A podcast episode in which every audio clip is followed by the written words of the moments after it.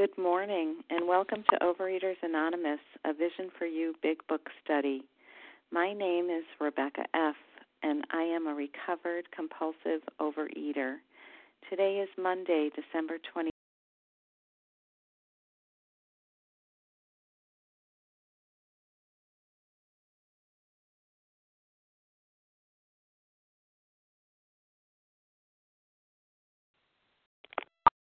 Rebecca, we lost you.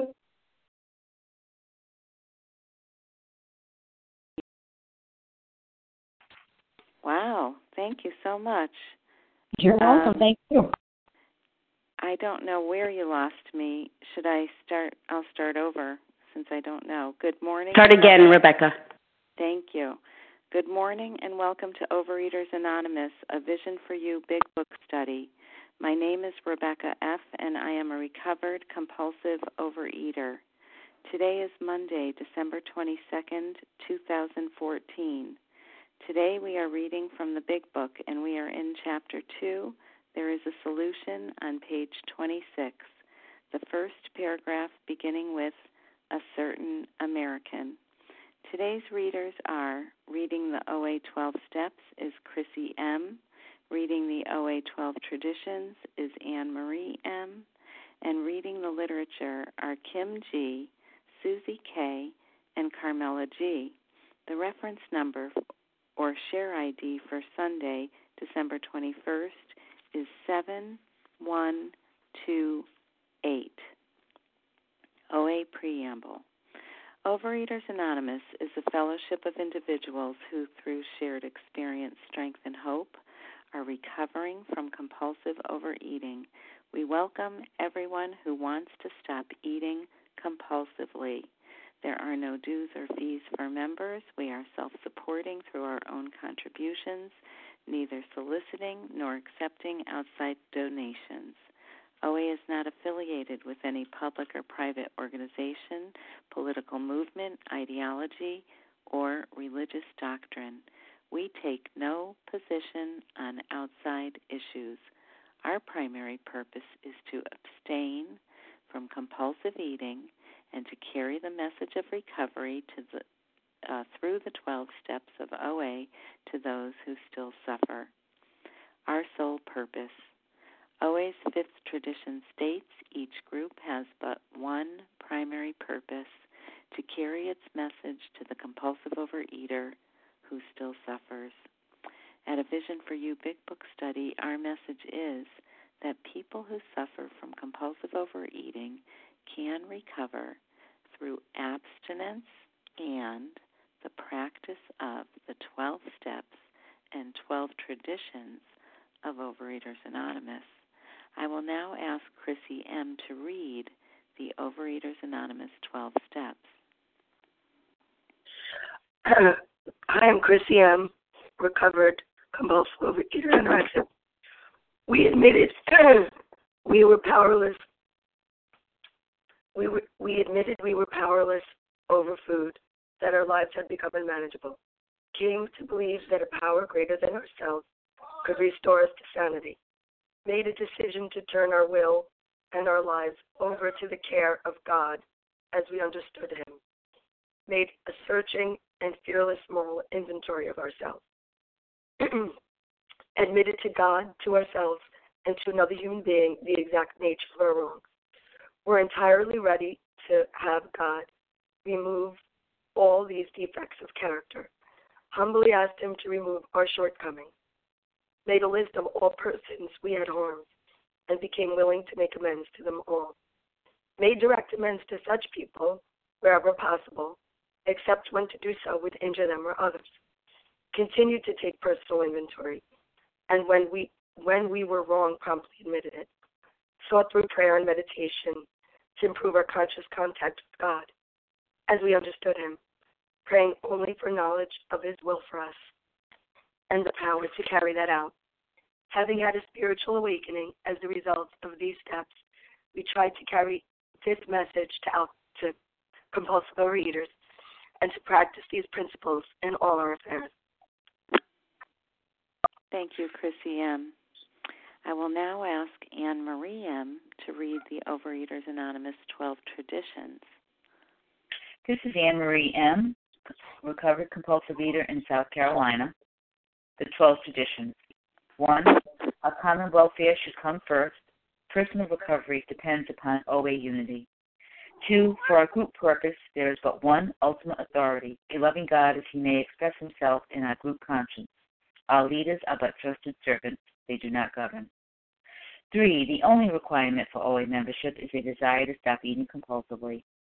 4. Each group should be autonomous except in matters affecting other groups or OA as a whole. 5. Each group has but one primary purpose, to carry its message to the compulsive overeater who still suffers. 6. An OA group ought never endorse, finance, or lend the OA name to any related facility or outside enterprise, lest problems of money, property, and prestige divert us from our primary purpose.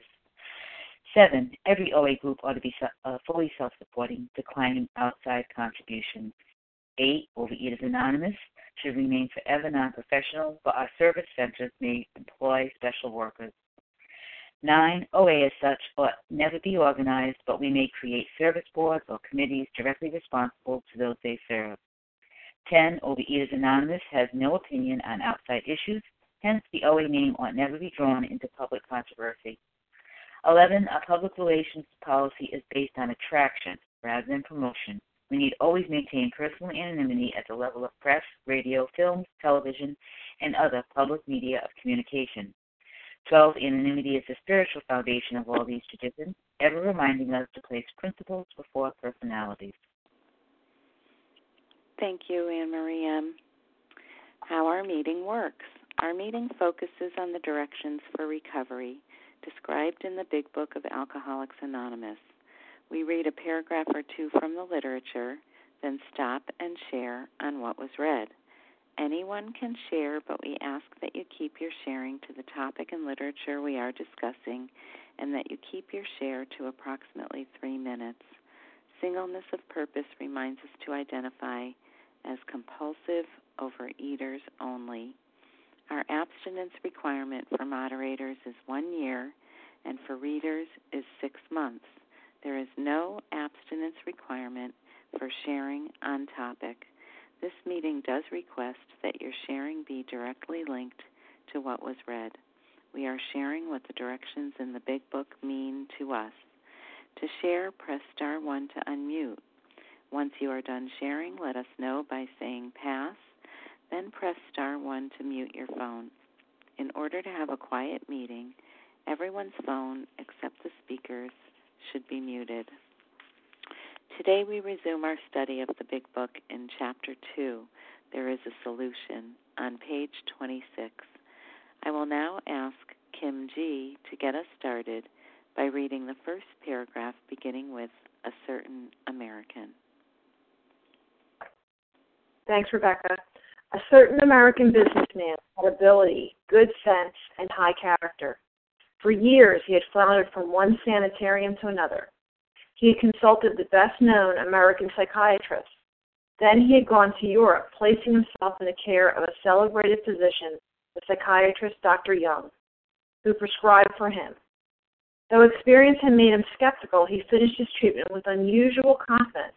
His physical and mental condition were unusually good. Above all, he believed he had acquired such a profound knowledge of the inner working of his mind and his hidden springs that relapse was unthinkable. Nevertheless, he was drunk in a short time. More baffling still, he could give himself no satisfactory explanation for his fall. And good morning, everyone. My name is Kim G., and I'm a recovered compulsive overeater from South Jersey, and I love this. This is Roland Hazard that we're talking about here, and I love him because he busts some delusions of mine. But just to put this in context, this is the 1930s they're talking about here. 1929 is the big stock market crash. The Great Depression starts, 25% unemployment. People are waiting in bread lines. It's a very dark time in America. But yet Roland Hazard comes from this very affluent family, generations of old money, access to everything. His parents loved him. And they sent him to psychiatrists all over the country. Money was not an object. At one point, they even paid for someone to stay with him on a deserted island so he wouldn't drink. And the day he came back from that island, he drank. So what that does for me is it busts that delusion that I thought, you know what the problem is? If I had a personal chef, I would be able to stay abstinent. If I could get a personal trainer, I could stay abstinent. If I, you know, came into OA in the 90s, if I could get into that Dr. Phil house, I would be able to do this. Maybe today you're saying, if I could only get on The Biggest Loser and have Dolvett train me, maybe I could stay abstinent. This is a man who had access to everything. And they said they took him to all the psychiatrists across the United States, and they didn't just send him to Europe to any psychiatrist. I mean, when I was in college in the 80s, there was 3 major psychiatrists at the time, Dr. Freud, Dr. Adler, and Dr. Jung. They tried to get Freud, and he wasn't taking patients. They tried to get Adler, he wasn't taking patients. But Carl Jung not only accepted him for an evaluation, he lived with Dr. Jung for an entire year. They flew him to Switzerland in the midst of the Depression, and he got to live with one of the top psychiatrists in the world for an entire year. And what did he get out of that? It says here, above all, he believed he had acquired such a profound knowledge of the inner workings of his mind and its hidden springs that relapse was unthinkable. Knowledge would fix it. Having access to what the best the world could offer would fix it. And what happened here? The next sentence. Nevertheless, he was drunk in a short time. So this busts the delusion. My problem isn't my compulsive overeater. My problem is I don't have access to things that will fix me. And that's why I love Roland, because he tells me it doesn't matter what human aid I have access to. If I have the allergy of the body and obsession of the mind, I am beyond human aid, and I'm going to need to find a power greater than myself. And with that, I pass. Thank you, Kim G. Who would like to share on this paragraph? Lorna. Larry. And Paula. Paula's age. Okay, so I'm writing as fast as I can, and I got Lauren S., Janice, Larry, Paula, and I missed the next person. Charles H. Oh, Charles. And was there anyone else I missed? Okay, Lauren S. Vasa, I'd like to share too. Wait, Vasa. I heard Vasa. And was there someone else? Okay, Lauren S. Sorry about that. Go right ahead. Okay, thank you. Lauren S., a recovered compulsive overeater from Pittsburgh, Pennsylvania. All right, guys. So I have some notes in my book, and so we're talking about Roland Hazard, and one before I do too have some little history notes, but I have a meditation that I wrote in my book, and it says, you know, Roland believed a relapse was unthinkable. And I have here, for me, like today, do I think a relapse for me is unthinkable? Because, you know, I haven't binged in, well, you know, about two and a quarter years, something like that. And I also haven't had, you know, food thoughts in like a year or some, you know, something along those measures. And my percentage of if I'm a compulsive overeater can sometimes be like, oh, maybe I'm only at 98% or 90%. You know, it might not be the 100% that it came in with. Even though today I'm still 100% able to relapse. So the meditation I've here is, am I still using my last spiritual experience or knowledge of the program or my mind to stay sober today? That's why I always need a new experience with the book. I can't be using my you know, higher power from last week or the last time I worked the steps And also, I have here, you know, as was stated, Carl Jung, he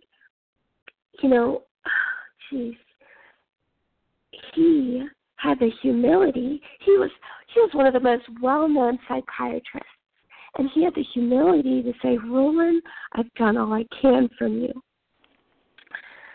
You know, I've used all my knowledge of the mind and skills I can help you. You're probably going to die from alcoholism. And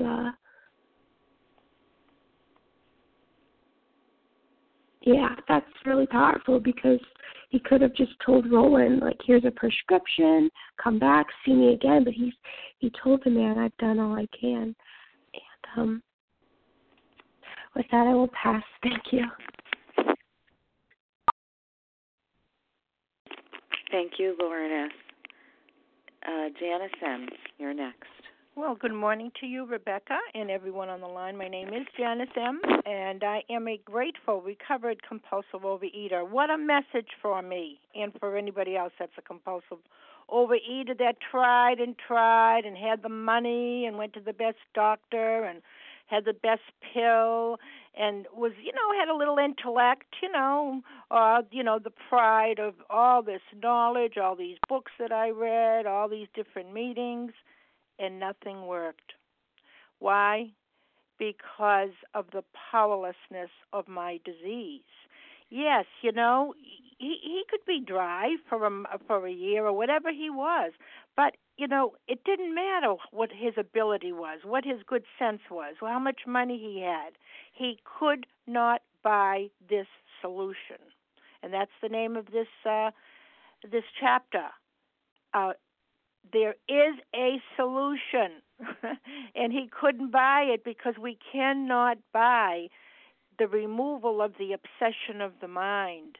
This is a gift from a higher power, because we're always trying to find self-control. That's what I did anyway, always trying to find a method that I could control this disease, whether it's through human beings or through money or whatever. And it's telling me right here, here's a guy. He had everything. He went to the best of the best, and he still couldn't stay, you know, he just couldn't stay sober. He thought that his pride was so high, which is the leader of the pact. When we fall, it's my pride that, oh, I'm never going to be picking up that bite again, because I know about the allergy of the body, and I know about the obsession of the mind. No, it can't happen. Oh, yes, it can happen. It's just like Bill's story on page 7. Oh, he had willpower now and self-control and self-knowledge. But you see, for me, it was never, and it will never be enough, because of the obsession of the mind. And with that, I pass. Thanks. Thank you, Janice M. Larry, you're next. Good morning, Rebecca. Thanks so much for your service. Larry K., recovered compulsive overeater from Chicago. You know, what I read here, again, is, that... You know, we try lots of different methods, and it's not a good place to be, you know, to be powerless. I don't like that feeling, you know. So the mind will direct us to continue to look for the solution in ourselves and others, and you know, it's really amazing just how powerful the mind is that will direct us in that direction. But what it says here is, you know, his physical and mental condition were unusually good. You know, Roland Hazard, he was a wealthy guy, came from family money. Above all, he believed he had acquired such a profound knowledge of the inner workings of his mind and its hidden springs that relapse was unthinkable. Nevertheless, he was drunk in a short time. So, you know, and that was my story too. You know, there were times that, first off, you know, I did have a what I thought was a pretty profound knowledge of the inner workings of my mind and its hidden springs, and so that if I could just find the right recipe here for understanding what happened to me in the past, what were my drives here? Let me develop some sort of action plan that I would be able to carry it through. But, you know, what's different about me is I have this allergy to the body, and more importantly, I have this obsession of the mind. The obsession of the mind is much more powerful than I am. You know, I needed to know what I was up against, and I would continue to fight for a long period of time, continue to try to find something that I could do to stop this disease. But there was no stopping it. The disease was more powerful than me. It was much more powerful than me. So I could go to the best doctors. I could read. I read the books, you know. I read all the books. You found me, you know, we're in Barnes & Noble, Borders when it was around, you know. You would find me in the psychology section. You would find me in the self-help section. And I really read through those books. I wanted to find all the different machinations of the mind and motivation and all these things I could do. But here was a fact. I couldn't stay stopped. I couldn't stay stopped. It was going to require that I had a complete transformation of the mind, complete personality change sufficient to arrest this disease. And what we learn here is that, and it was from harsh reality that I learned that the only thing that would work for me would be to have a spiritual transformation that was done to me, as the result of sequentially, one by one, working through these steps. I would be brought into a new relationship with my higher power that would take care of this problem. It would extract out the obsession of the mind. And then, of course, we're given direction on how to maintain our fit spiritual condition, which I do each day to the best of my ability. And with that, I will pass. Thanks. Thank you, Larry K. Paula. And thank you, Rebecca. This would be Paula. Compels thee to recover today through the mercy of God and the grace. We start here in this paragraph, and I think I'd like to start right here in the beginning. And looking at this, this is not what you would expect to be described as an alcoholic. Certain American businessmen had ability, good sense, and high character. This would not be my description, or so I thought, of an alcoholic. But look at what it says in the very next few words. For years he had floundered, the same man. And then you look at the word floundered, struggled, as in Maya, to roll, toss, and tumble. Do you know what that feels like? I remember. And I did flounder. But I want to come into and look at what he looked at.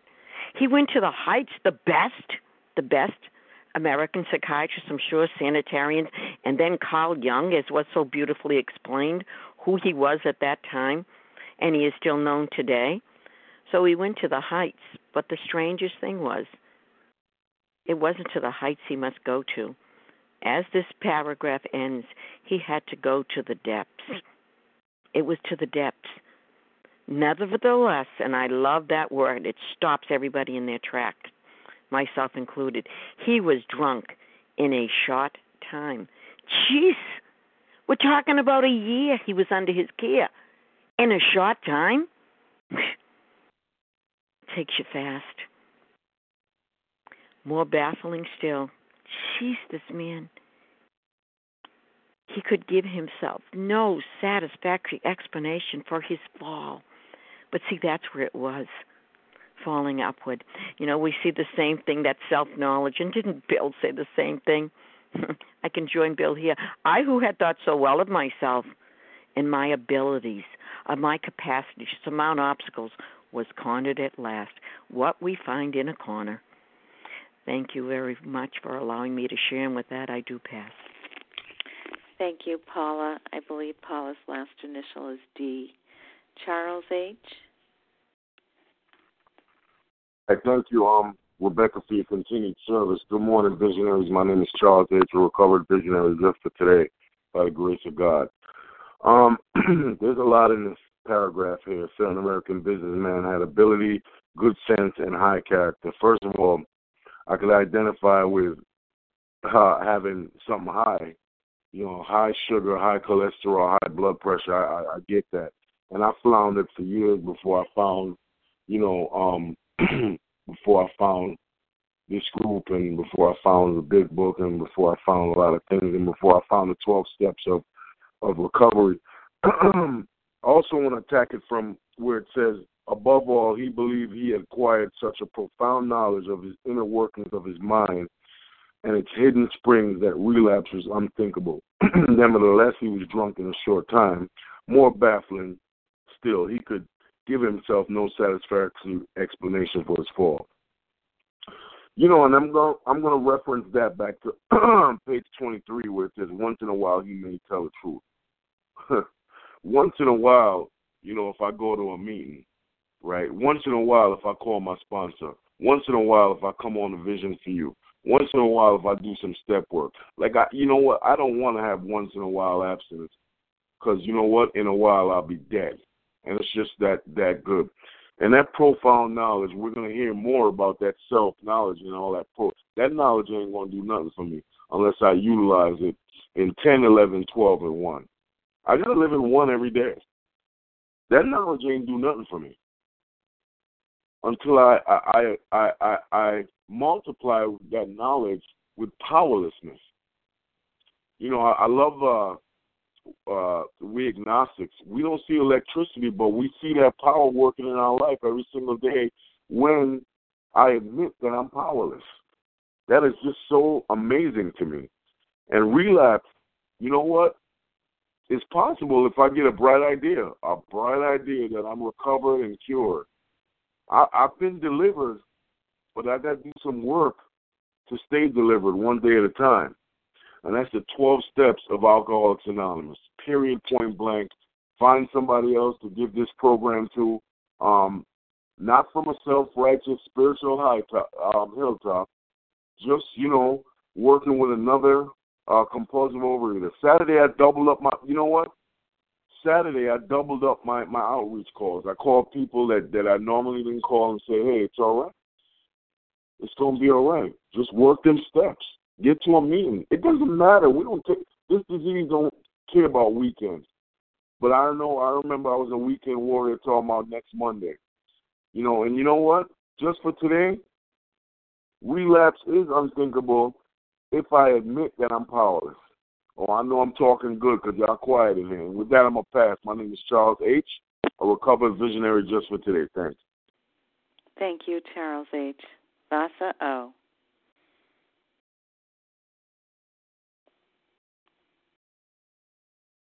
Vasa, press star 1 to unmute.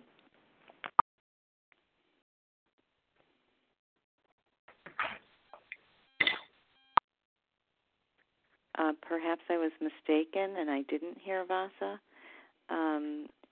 Rebecca, yeah. It's Vasa. I couldn't get unmuted. Can you hear me? Yes. Did you want to share, Vasa? Yes, I'd like to. Thank you. Sorry, I was going in and out. I couldn't unmute. Anyways. Thank you, Rebecca, for your service, and I'm grateful. Recovered compulsive overeater calling from Florida, and Dr. Jung, he had it all. He was rich. He came from a good family that he was loved, but he had the self-knowledge, but none of that could make him stop drink, and that was my story. I remember using all those things. I remember saying, well, you know, the self-knowledge. I read all kinds of books on diets and how to stop eating and how to lose the weight. And I'm thinking, well, maybe if I had the money, if I was popular, if I had the education, if I had married another husband that would understand me and love me more, or if I had the loving family, rich family, you know, I used all those excuses. I didn't even know they were excuses. And I did not know what I did not know. You know, I was always looking for the solution out there. And the self-knowledge is not enough. It didn't keep me abstinent and everything that I would looked out there. I'm so grateful that I found the solution when I started with the Big Book. It's right here. I learned I had an allergy, the body allergy with the mental obsession. I didn't know about the allergy, but I knew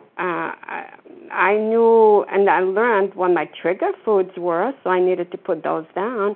But I thank God that the sponsor that got me into the big book said I needed, the most important that I heard really was I needed to find a power greater than myself to help me. Because with everything out there I tried to do, there was nothing could keep me abstinent.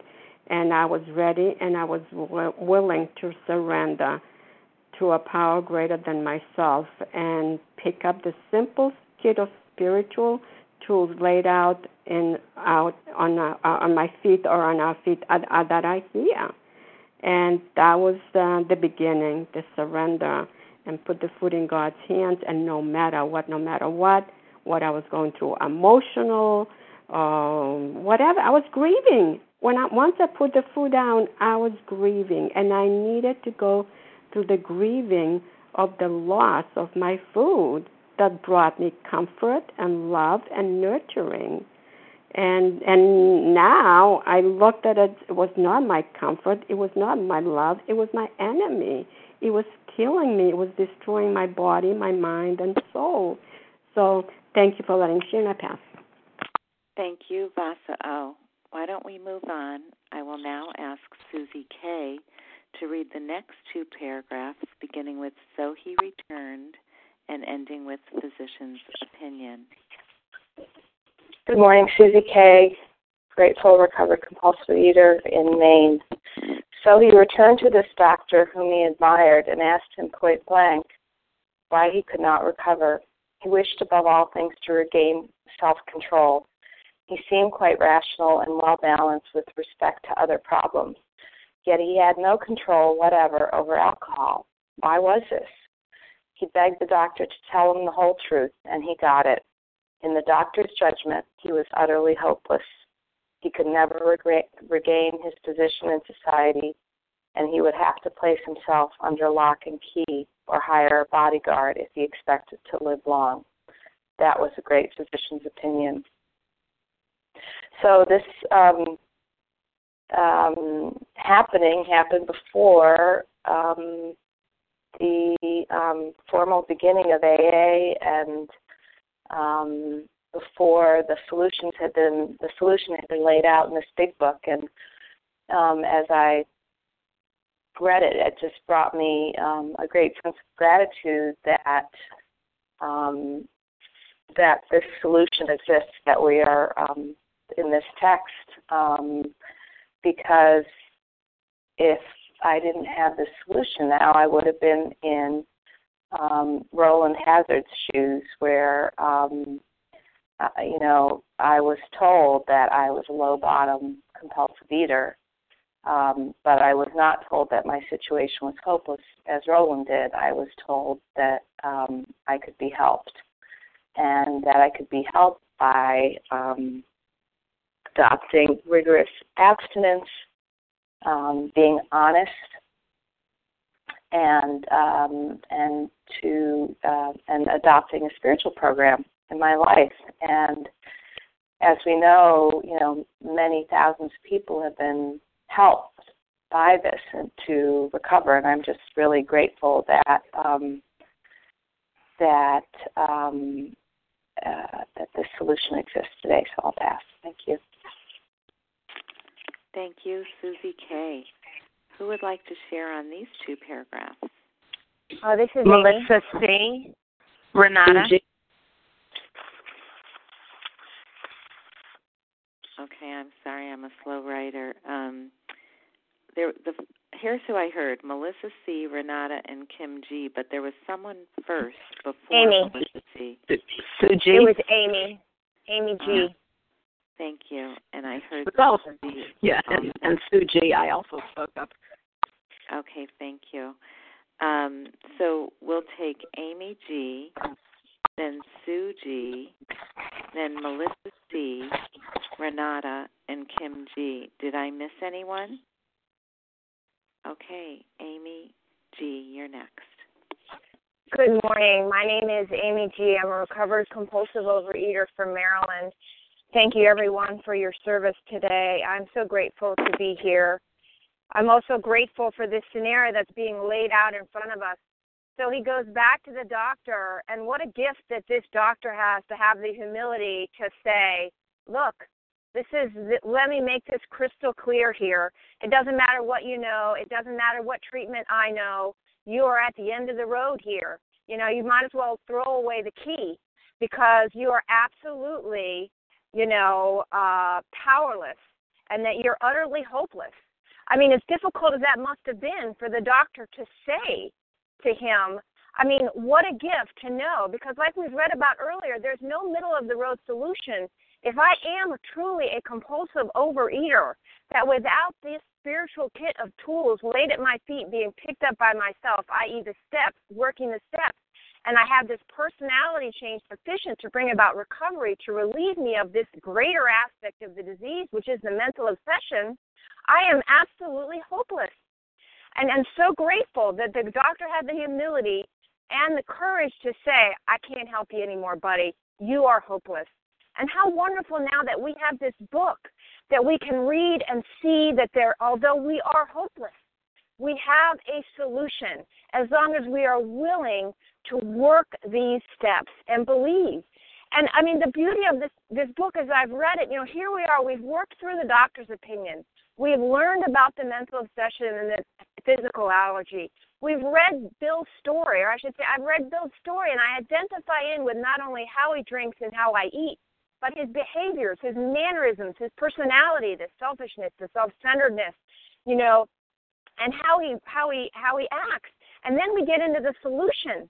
And at this point, I relate, I identify in. I mean, knowledge is not necessarily a bad thing. It's just not enough. And I remember when I came to Overeaters Anonymous, I mean, at least I began to understand what it is that I was dealing with. But prior to Overeaters Anonymous, I had no knowledge whatsoever. I had no clue. I thought I just needed another diet. And for me as a compulsive overeater, that's like putting a Band-Aid on a bullet wound. I had no idea, and I come to Overeaters Anonymous, and those, you all loved me, and you all have shown me. You told me your stories. I related. You talked about the twofold nature of this disease, all of what the Vision for You meetings lay out for me. And here I am thinking that I know enough, just like Roland. But it is not enough. They say Overeaters Anonymous is like the mafia. You know too much. You can never get out, but you know too much. And that's what happened for me. The knowledge did nothing more for me in Overeaters Anonymous but inform me and then ruin all my binges. Because then I started binging going, oh, my gosh, this is what I'm doing. And yet I still put the food in my mouth. I still put the food in my mouth. Why? Because my mind was warped by a merciless obsession that had warped me in how I thought, that even the most trivial thought or even no thought whatsoever, and I would still be putting food in my mouth. That was the end of the road for me, complete and utter powerlessness. And that's where I had to get to. And clearly, this is where Roland needed to get to. There is no middle-of-the-road solution. You can only coast downhill. There's two roads I had to take, either keep on eating in oblivion, even with the knowledge that I had, or to pick up the kit of spiritual tools laid at my feet. And I'm so grateful for those who have gone before who did so. And I'm so grateful. And with that, I'll pass. Thank you. Thank you, Amy G. Sue G. Good morning. It's Sue G. in need of discipline. I'm rolling in my enthusiasm about these paragraphs. I love this. So that was a great physician's opinion. Okay, so today I'm Sue G., recovered in southeastern Pennsylvania with your help, with the spiritual help of the group conscience. So today I'm a follower of Freud, Jung, Larry, Paula, Lauren, Charles H., Rebecca, Amy G., and everybody else who is listening and sharing in this meeting. What I love here is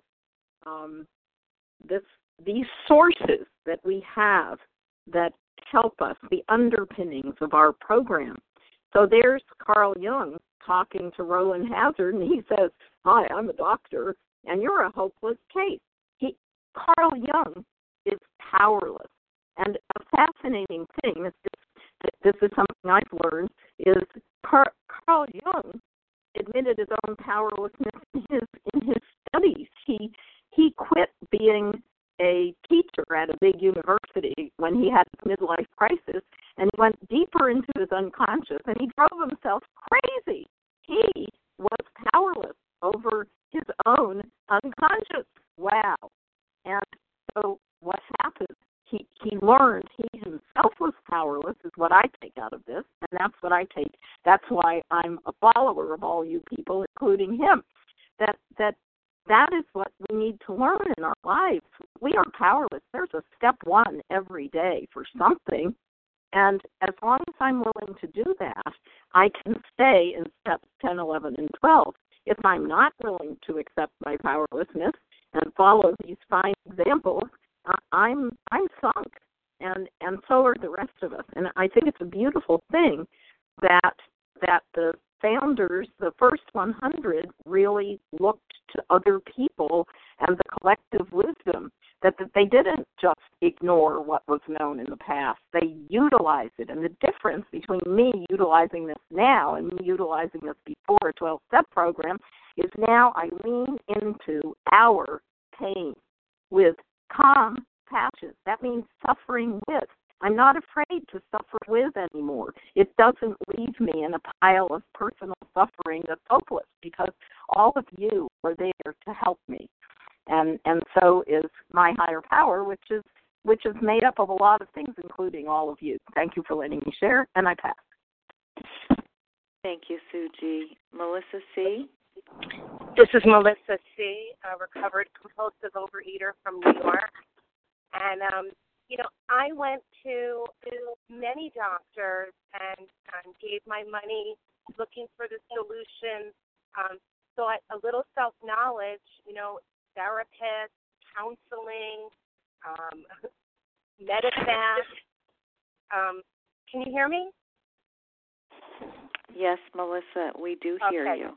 Okay, thank you. I wasn't sure if I was getting feedback.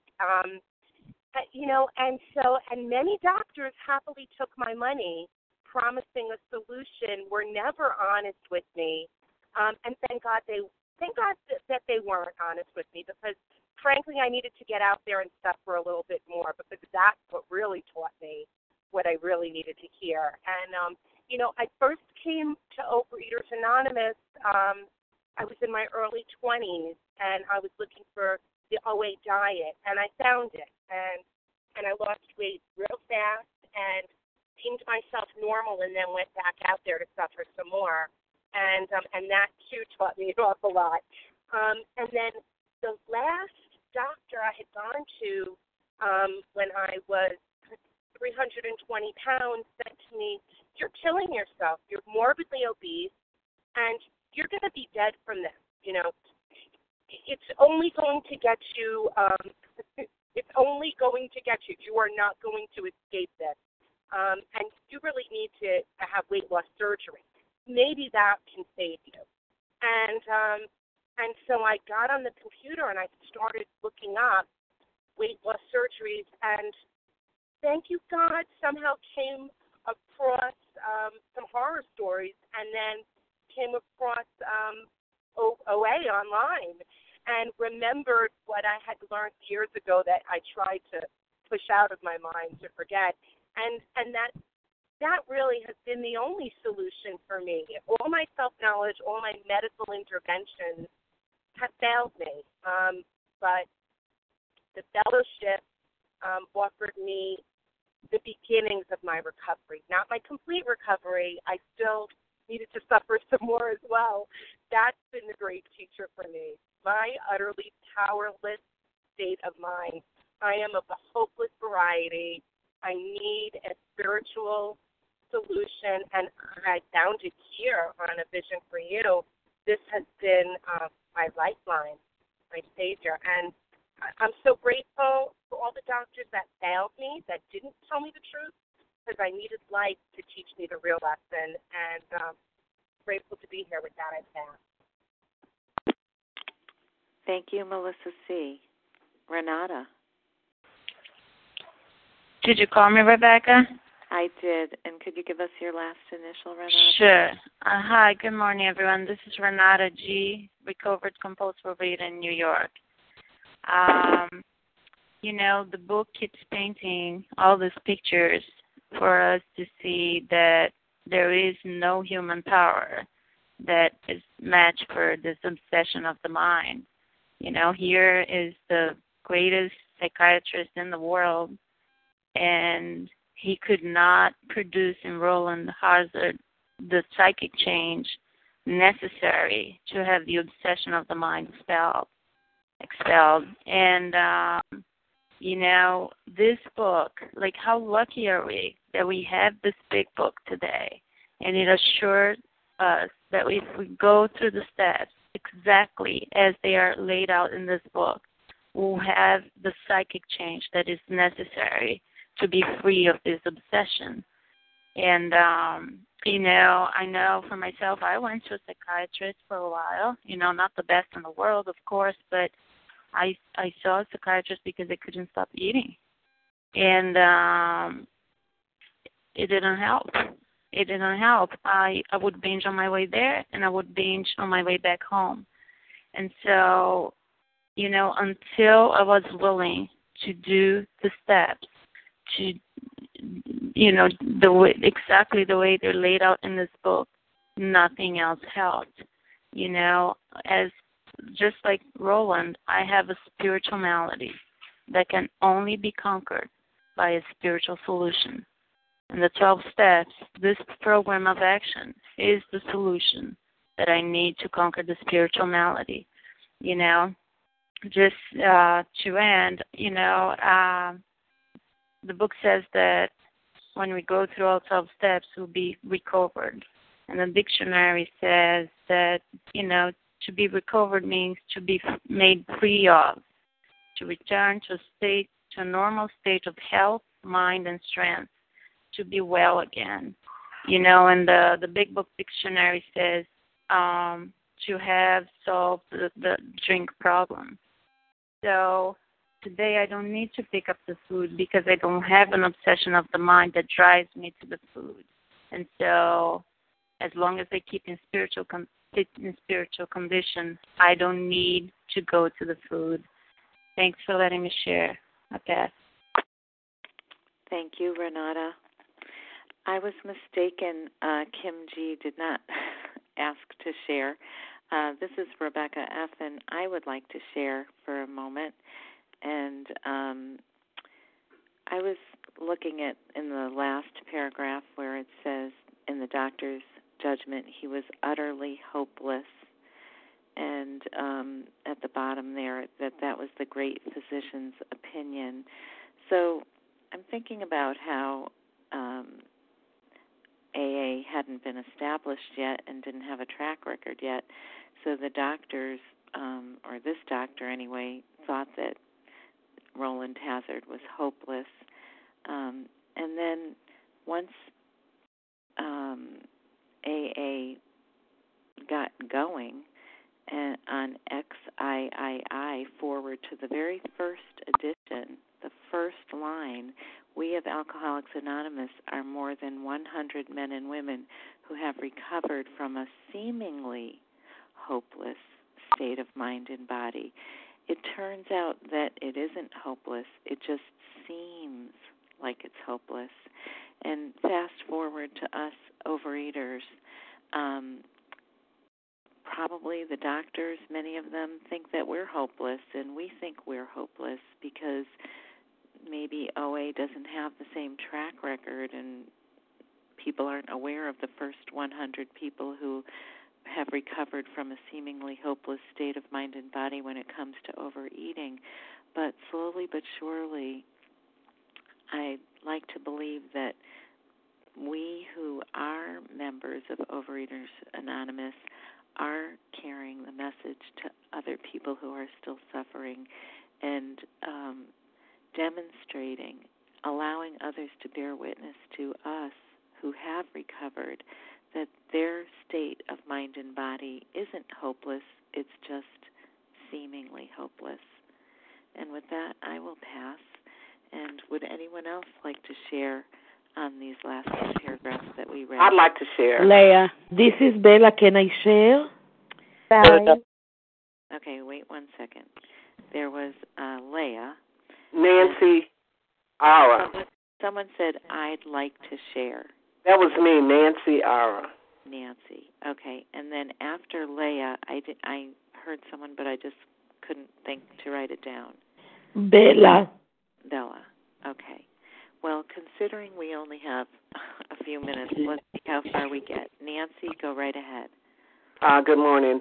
I'll try to make it brief. I'm Nancy. I'm a grateful, recovered, compulsive overeater. I'm so grateful that I found a way out of this merciless obsession. I'm amazed at the similarities I find between myself and the different examples that are shared in the big book. Today's reading reminds me of a period where I found an exciting doctor in Chicago. I explained my situation to him, and one of the symptoms I had developed when trying to lose weight was a severe insomnia. And he put me on this macrobiotic diet, and it was new at the time in the area. And it was marvelous for a long period of time. I mean, for a long period of time it worked. And then finally the insomnia returned, and my disease in full blown. And, he was something that I thought, I really thought that was a solution. And it worked for a period of time. And thank God I returned to Overeaters Anonymous. And I'm so grateful that I found this this phase of my life. I was introduced to Visions for You, and today I am so happy to live in recovery. It's such a big difference in my life from trying to manage and control, and to living in recovery. Thank you so much for letting me share today. Thank you, Nancy. Leah. Thank you, Rebecca. Good morning. I'm Leah M., recovered compulsive overeater. In the doctor's judgment, he was utterly hopeless. And, of course, this is Dr. Carl Jung, it's been said, and even he, this great physician is admitting his limitations. Science and medicine, they stand powerless, before the alcoholic's obsession of the mind. No one had an answer, and that's the point that we get. Even knowledge about our disease, even Roland Hazard sitting with Dr. Carl Jung for over a year, even knowledge about the disease, even the consequences, even knowing the consequences about the disease is not enough. It just makes you a smart, compulsive overeater, and the bottom line is that, we have this powerlessness, regarding our disease. Our body is inherently flawed. It's biochemically different. It cannot successfully process, in Roland's case, alcohol. In my case, binge foods. I have a mind that's also very flawed. I could not successfully process the reality of what this compulsive overeating was doing to me. I couldn't seem to learn from my experiences. I could not connect the dots. I didn't learn from the consequences. My pain had no memory. So where did that leave someone like me? It left me seemingly hopeless. It left me powerless. I was doomed, based upon my experience and my career of almost 2 decades of compulsive overeating. The result was an implosion into helplessness. And Bill Wilson called that a deflation of the ego at depth, and that's exactly what it was. I had to concede to my innermost self that I had no power, that based on my own actual experience and looking back at almost 2 decades of the progression of this illness, I found myself in a deep pit of personal powerlessness. But that powerlessness became the launching pad for me to seek and find power. That desperation. I was eating with a sense of urgency and desperation I had never known before, and that pit of misery and powerlessness became the launching pad eventually for me to seek and find power, because if I was going to survive, I had to find a power other than myself or any other human source.